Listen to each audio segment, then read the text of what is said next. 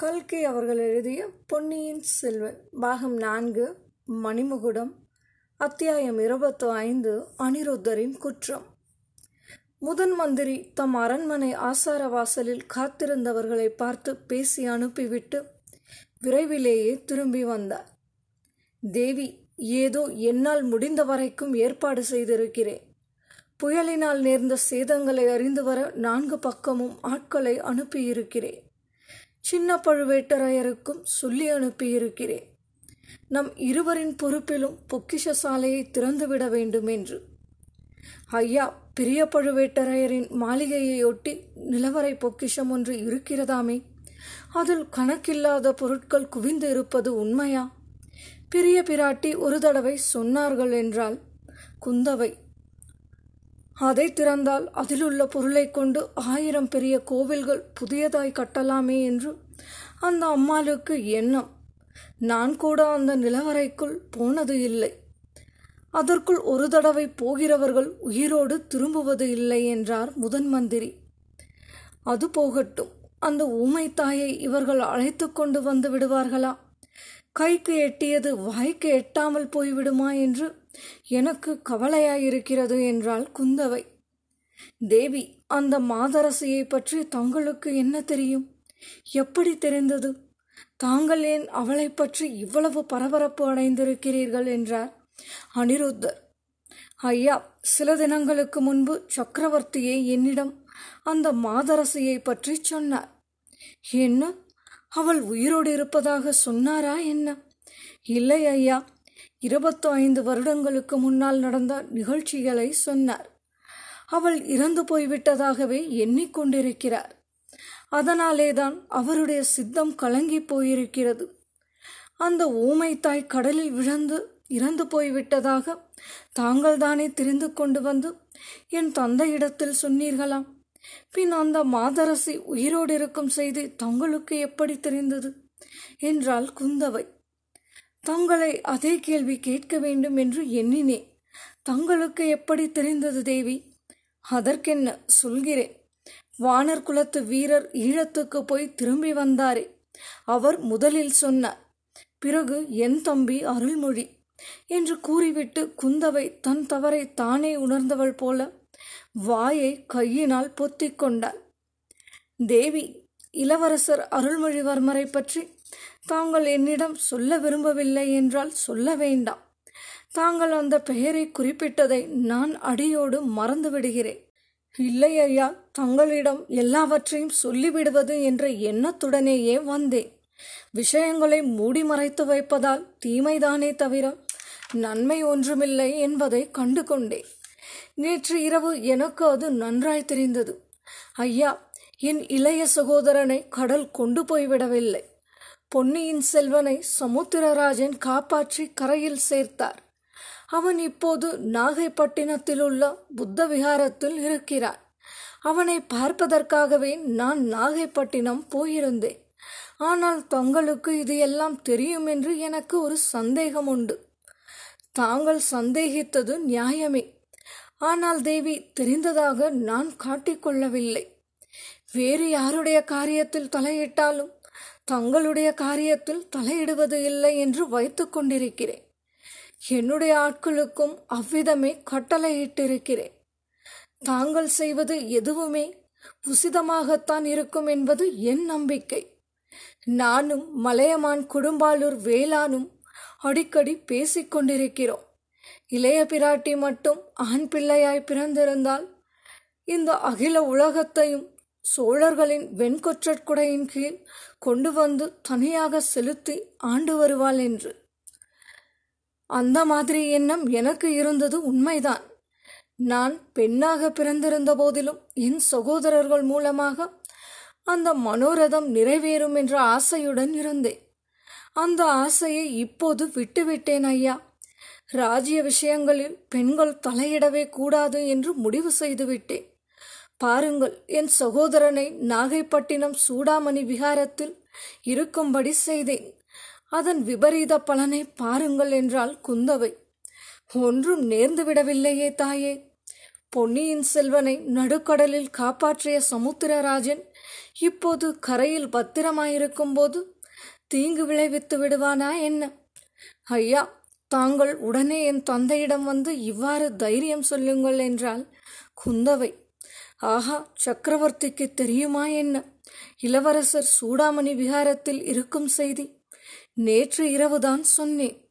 சொல்லும்படியாக நேர்ந்துவிட்டது என்றால் குந்தவை. ஆஹா இன்னும் கொஞ்ச நாள் சொல்லாமல் இருந்தால் நன்றாயிருந்திருக்கும். தாங்கள் செய்திருந்ததும் மிக்க நல்ல ஏற்பாடு என்று நினைத்தேன். தேவி சோழ நாடு முழுவதும் ஒரே கொந்தளிப்பாய் இருக்கிறது. நேற்று அடித்த புயல் காரணமாக வெளியில் ஏற்பட்ட கொந்தளிப்பு சில நாளாகவே சோழ நாட்டு மக்களின் உள்ளத்தில் பொங்கிக் கொண்டிருக்கிறது. மதுராந்தகர் மீதும் பழுவேட்டரையர்கள் மீதும் ஜனங்கள் ஒரே கோபமாயிருக்கிறார்கள் இளவரசரை சிறைப்படுத்திக் கொண்டு வர கப்பல்கள் அனுப்பப்பட்டதையும் அறிந்திருக்கிறார்கள். இளவரசரை பழுவேட்டரையர்கள் கடலில் மூழ்கடித்து விட்டதாக பலர் நம்புகிறார்கள். இச்சமயத்தில் இளவரசர் இந்த நாட்டில் இருப்பது தெரிந்தால் மக்கள் கொதித்து எழுவார்கள். இளவரசரின் தலையில் இப்போதே மணிமகுடத்தை சூட்டிவிட வேண்டும் என்று பெரும் கிளர்ச்சி செய்வார்கள். பழுவேட்டரையர்களும் சண்டைக்கு எப்போது முகாந்தரம் ஏற்படும் என்று காத்திருக்கிறார்கள். கொடும்பாலூர் பெரிய வேளார் பெரும் படை திரட்டிக்கொண்டு தஞ்சையை நோக்கி வந்து கொண்டிருக்கிறார். தேவி சோழ நாட்டில் இரத்த வெள்ளம் ஓடப்போகிறது என்று அஞ்சுகிறேன் இந்த பெரிய சாம்ராஜ்யம் சகோதர சண்டையினால் அழிந்து விடுமோ என்று பயப்படுகிறேன் அப்படி ஒன்றும் நேர்ந்து விடாமல் இருக்க அல்லும் பகலும் ஸ்ரீ ரங்கநாதரை பிரார்த்தனை செய்து கொண்டிருக்கிறேன் என்றார் அனிருத்தர். என்னுடைய பிரார்த்தனையும் அதுவேதான். ஐயா என் சகோதரர்கள் இந்த சாம்ராஜ்யத்தின் சிம்மாசனத்தில் ஏற வேண்டும் என்ற ஆசையை நான் விட்டுவிட்டேன். என்னை பொறுத்தவரையில் மதுராந்தகனுக்கே முடிசூட்டுவதில் இப்போது எனக்கு ஆட்சேபமில்லை என்றால் குந்தவை. தங்களுக்கு ஆட்சேபமில்லை. ஆனால் மக்களுக்கு ஆட்சேபம் இருக்கிறதே.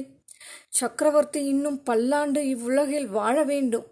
ஆனால் விதிவசத்தினால் அவருக்கு ஏதாவது நேர்ந்துவிட்டது என்றால் அன்றைய தினமே இந்த சோழ நாடு முழுவதும் ரணகலமாகிவிடும்.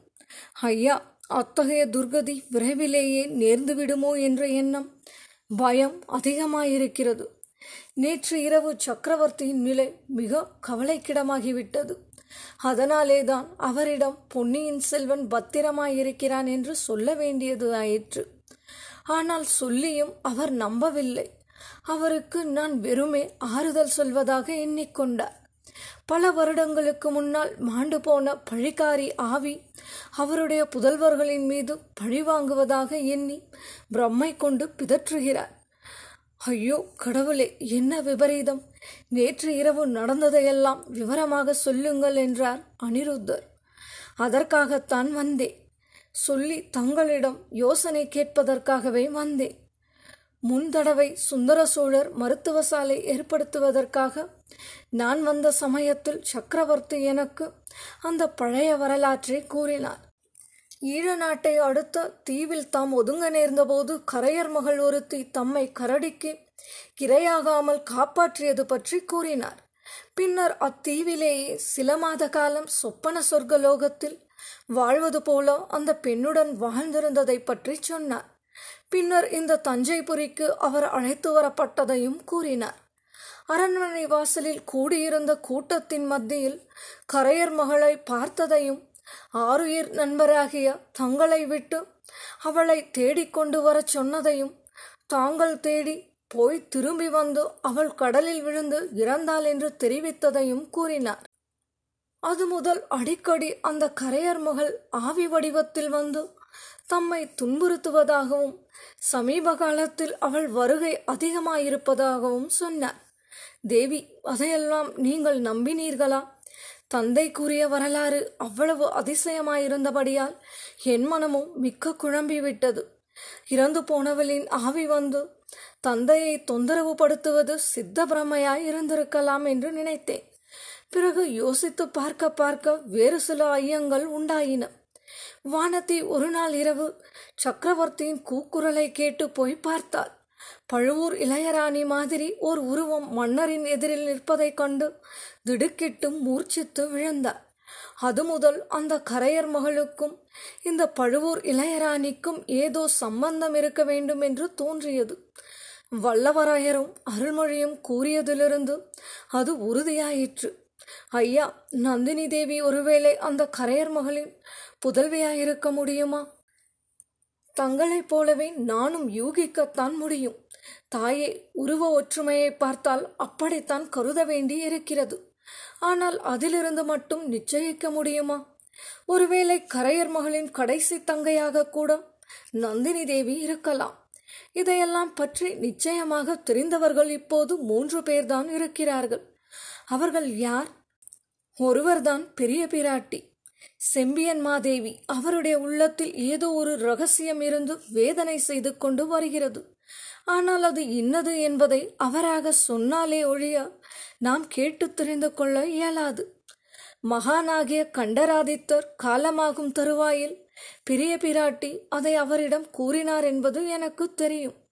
கண்டராதித்தர் என்னிடம் சொல்லத் தொடங்கினார். இரண்டு வார்த்தை சொல்வதற்குள் அவருடைய மூச்சு நின்றுவிட்டது. மற்ற இருவரும் யார் ஐயா மற்ற இருவரும் பேசத் தெரியாத ஊமைகள். சேந்தன் அமுதனின் அன்னையும் பெரிய அன்னையும் தான். இவர்களில் அமுதனுடைய அன்னையிடமிருந்து நாம் ஒன்றும் தெரிந்து கொள்ள இயலாது.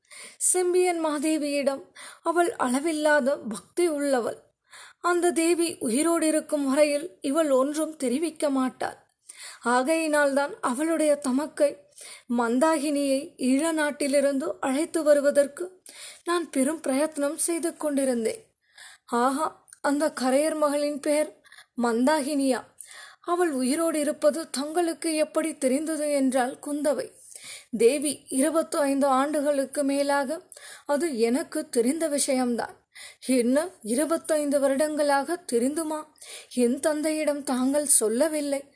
ஐயா அவள் இறந்துவிட்டாள் என்ற எண்ணத்தினால் என் தந்தை எத்தனை மனோவேதனைக்கு உள்ளானார் என்பதெல்லாம் தங்களுக்கு தெரியாதா என்றால் குந்தவை. தெரியும் தாயே தெரியும். தெரிந்துமா அவரிடம் உண்மையை சொல்லாதிருந்தீர்கள்? அனிருத்தர் ஒரு நெடிய பெருமூச்சு விட்டார். அவர் உள்ளத்தில் ஒரு போராட்டம் நிகழ்ந்தது என்பதை அவருடைய முகம் எடுத்து காட்டியது. பின்னர் அவர் கூறினார் தேவி இருபத்தைந்து வருடங்களுக்கு முன்னால் நான் ஒரு குற்றம் செய்தேன். முதன் முதலாக அதை இப்போது தங்களிடம்தான் சொல்கிறேன். கரையர் மகளை தேடி வரும்படி தங்கள் தந்தை என்னை அனுப்பினார் அல்லவா? விரைவாக குதிரை மீது செல்லும் ஆட்களுடன் நானும் போனேன். கோடிக்கரை போய் சேர்ந்தோம். அங்கே கொந்தளித்துக் கொண்டிருந்த கடலில் அவள் கலங்கரை விளக்கின் உச்சியிலிருந்து விழுந்து விட்டாள் என்பதை அறிந்தோம். அந்த பயங்கர காட்சியை நேரில் பார்த்தவர்கள் சொன்னார்கள். தியாக விடங்கரை நடுங்கிய குரலில் நாக்குழற கூறினார் அதைத்தான் நானும் தஞ்சாவூருக்கு வந்து என் நண்பரிடம் தெரிவித்தேன். இதில் தங்கள் குற்றம் என்ன ஐயா என்றால் குந்தவை. குற்றம் இதுதான். கரையர் மகள் கடலில் விழுந்தாலே தவிர அதிலே முழுகி சாகவில்லை.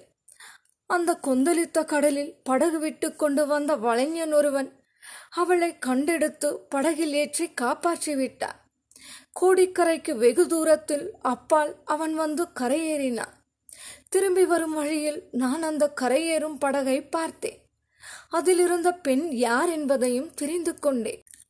அந்த படகுக்காரனிடம் நிறைய பணம் கொடுத்து அவளை பத்திரமாக இலங்கைக்கு கொண்டு போய் சேர்க்கும்படியும் அங்கேயே இருக்கும்படியும் கூறினேன். அவனும் சம்மதித்து சென்றான்.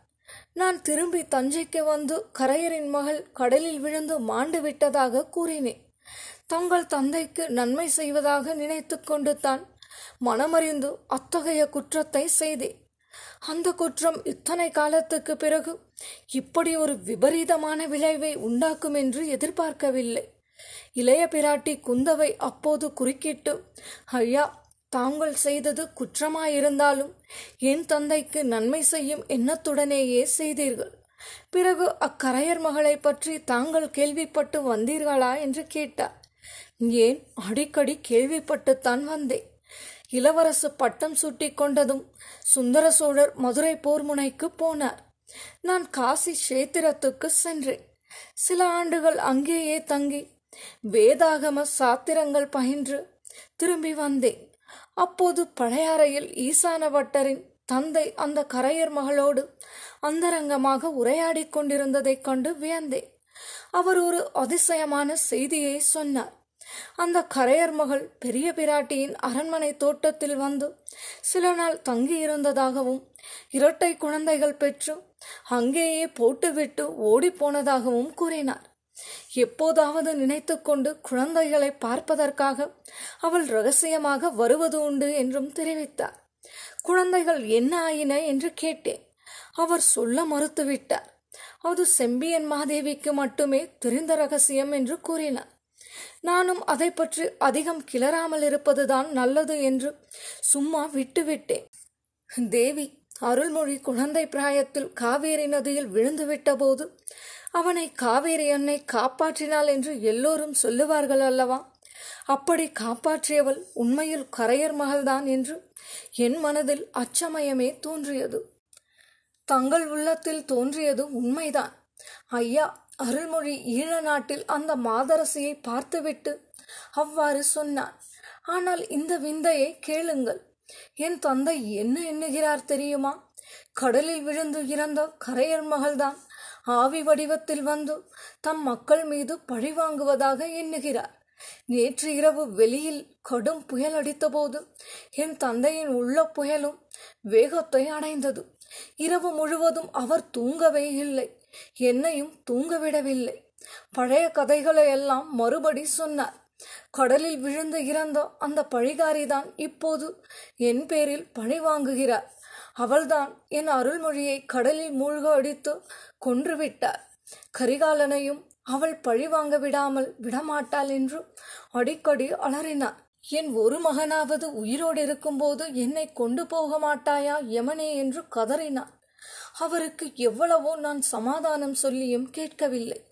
அதன் பேரிலேதான் நாகைப்பட்டினம் புத்த விகாரத்தில் அருள்மொழிவர்மன் பத்திரமாயிருப்பதைப் பற்றி அவரிடம் சொல்ல வேண்டி நேர்ந்தது.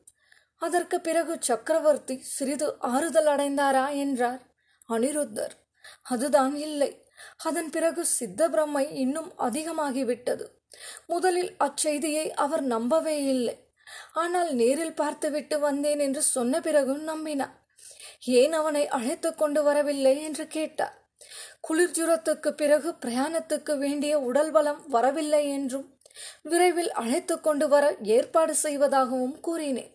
ஆனால் அவனை இப்போது இங்கு அழைத்து வருவதால் ராஜ்யத்தில் ஏற்படக்கூடிய குழப்பத்தை பற்றியும் லேசாகச் சொன்னேன். இதை கேட்டதும் அவருடைய மனப்போக்கு வேறு விதமாக திரும்பிவிட்டது. இந்த ராஜ்யம்தான் என் பிள்ளைகளுக்கு யமனாக ஏற்பட்டிருக்கிறது. ராஜ்யம் அவர்களுக்கு இல்லை என்று தீர்ந்தால்? என் புதல்வர்கள் உயிரோடு சுகமாயிருப்பார்கள். அதற்காகத்தான் அவர்களை இங்கு அழைத்து வர இவ்வளவு அவசரப்படுகிறேன் என்றார். திடீரென்று இன்னொரு பீதி அவர் மனதில் குடிகொண்டது.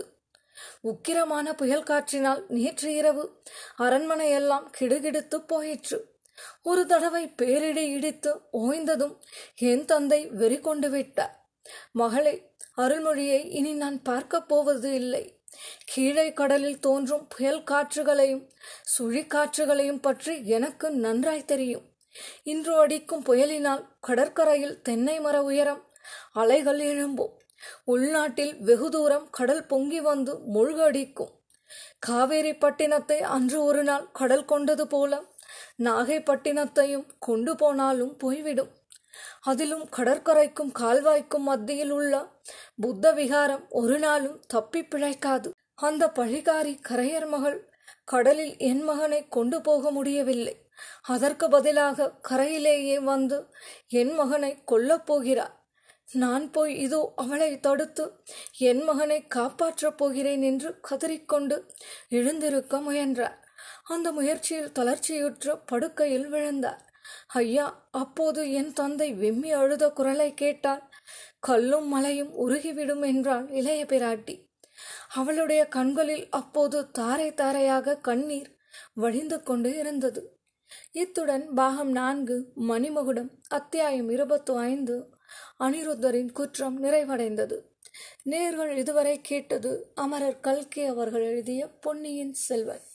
மீண்டும் அடுத்த அத்தியாயத்தில் சந்திப்போம். குரல் வண்ணம் உமாச்சாரி. நன்றி.